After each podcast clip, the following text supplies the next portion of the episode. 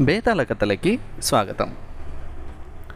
రవిక కథ ముగించి అడిగిన ప్రశ్నకు సమాధానం ఇచ్చిన పలకని పడితిని చూసి ఆహా ఏమి నా అదృష్టం? రవిక మంచి కథ చెప్పావు. ఇక ఓ పమిట చెంగు ముచ్చటగా మూడవ కథ నువ్వు చెప్పరాదు అని అడిగాడు. అప్పుడు బేతాళుడు ఆ పడతి పవిట చెంగును ఆవహించి అమ్మ పలకని పడితే రవిక ముడి విప్పి చూడాల్సిందంతా చూపించావు.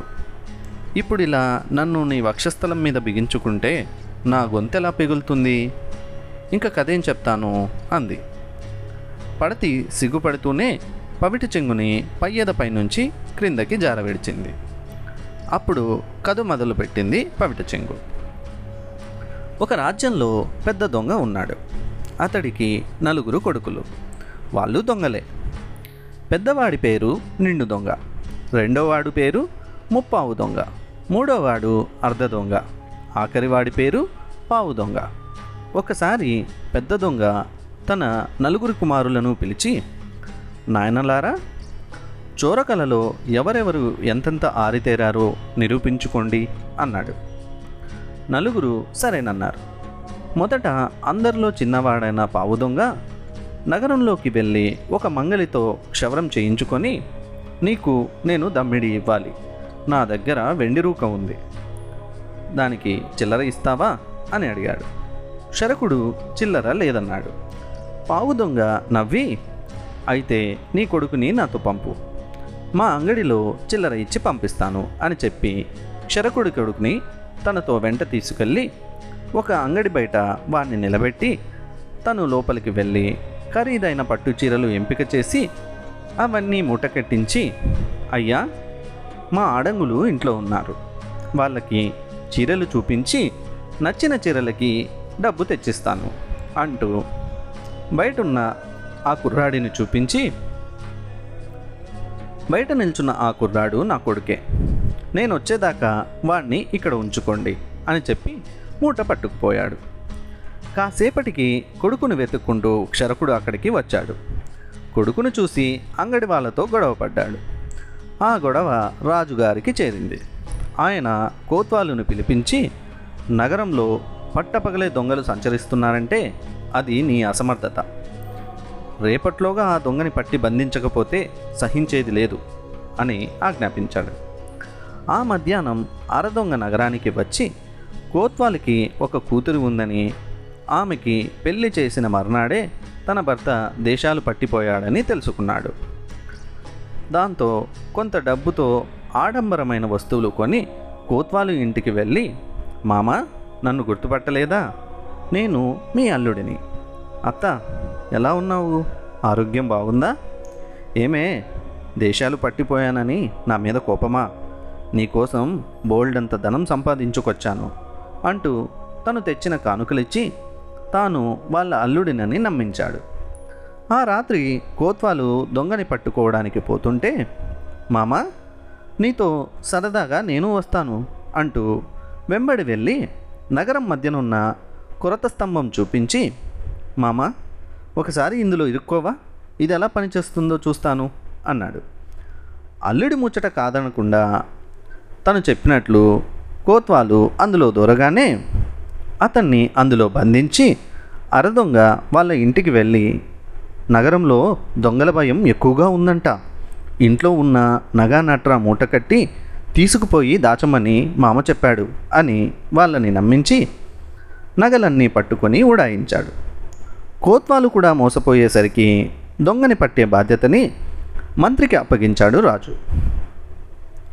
ఆ మర్నాడు చీకటి పడుతున్న వేళ ముప్పావు దొంగ మంత్రిలా అలంకరించుకొని తిన్నగా ఆయన ఇంటికే వెళ్ళి ఆయన భార్యను పిలిచి తానే మంత్రిలా నటిస్తూ ఆ దొంగ నా వేషంలో వచ్చి మన ఇంటికే కన్నం వేయాలనుకుంటున్నట్లు తెలిసింది.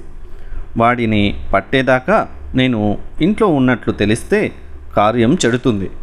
నౌకర్లందరినీ ఇళ్ళకి పంపించేయి అని చెప్పి తాను గదిలో దాక్కున్నాడు. మంత్రి భార్య ఆ మాటలు నమ్మి నౌకర్లని పంపించేసింది. కాసేపటి తర్వాత మంత్రిగారు భోజనం చేయడానికి ఇంటికి రాగా ముప్పావు దొంగ ఆయన మీద పడి బంధించి నోట్లో గుడ్డలు కుక్కాడు. ఆ తర్వాత ఇంట్లో ఉన్న బంగారం వెండి ఆభరణాలు మూటగట్టుకొని నిశ్శబ్దంగా ఉడాయించాడు. మంత్రికి కూడా పరాభవం జరిగేసరికి రాజుకి చిరాకు పుట్టి తానే స్వయంగా దొంగలని పట్టుకోవాలని నిర్ణయించుకున్నాడు. ఆ విషయం తెలిసి నిండు దొంగ నగరం వెలుపల చిన్న పందిరి వేసి దాని క్రింద ఆకులు వక్కలు సున్నం తినుబండారాలు పెట్టుకొని చిన్న బుడ్డీ దీపం పెట్టుకొని కూర్చున్నాడు. కొంతసేపటికి దొంగలని అన్వేషిస్తూ రాజు భటులు అక్కడికి వచ్చారు. రాజు అతడి వైపు అనుమానంగా చూస్తూ ఇంత రాత్రివేళ ఒంటరిగా ఇక్కడ ఈ అంగడి ఎందుకు పెట్టుకున్నావు? నిజం చెప్పకపోతే తల తీయిస్తా అన్నాడు. నిండు దొంగ భయం నటిస్తూ ప్రతి రాత్రి దొంగలు ఇటుగా వచ్చిన నా దగ్గర ఈ వస్తువులు కొనుక్కుంటారు. ఆ దొంగల్ని మీకు పట్టిస్తా. మీ బటుల్ని దూరంగా ఆ సరుగు చెట్ల వెనక దాక్కోమనండి. తమరు తమ వస్త్రాలు ఆభరణాలు తీసి మూట కట్టి నాకిచ్చి ఈ గోనె సంచిలో దూరి దాక్కోండి. దొంగలు రాగానే నేను ఈల వేస్తా. వెంటనే సంచిలోంచి తమరు బయటికొచ్చి దొంగల్ని బంధించండి అని నమ్మించాడు. రాజు సరేనని భటులని దాక్కోవడానికి దూరంగా పంపించి తాను గోనె సంచిలో దాక్కున్నాడు.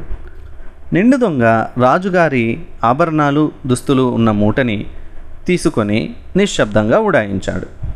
అటు తర్వాత ఎంతకీ ఈల శబ్దం వినిపించకపోవడంతో రాజు సంచిలో నుంచి బయటపడి జరిగిన మోసం గ్రహించాడు. కొంతకాలానికి చాటింపు వేయించి దొంగలను రప్పించి వాళ్ళని రాజ్యరక్షకులుగా నియమించుకున్నాడు రాజు. పవిట చెంగు కథ ముగించి వీరా కథలో తెలివైన వారెవరు? అని ప్రశ్నించగానే విక్రముడు కావాలనే ఇంకెవరు? ఆ నలుగురు దొంగలే అనేశాడు. మరుక్షణం పలకని పడితే చివాలన లేచి పయ్యద జారిపోతున్నా పట్టించుకోకుండా ముందుకొచ్చి కాదు కాదు.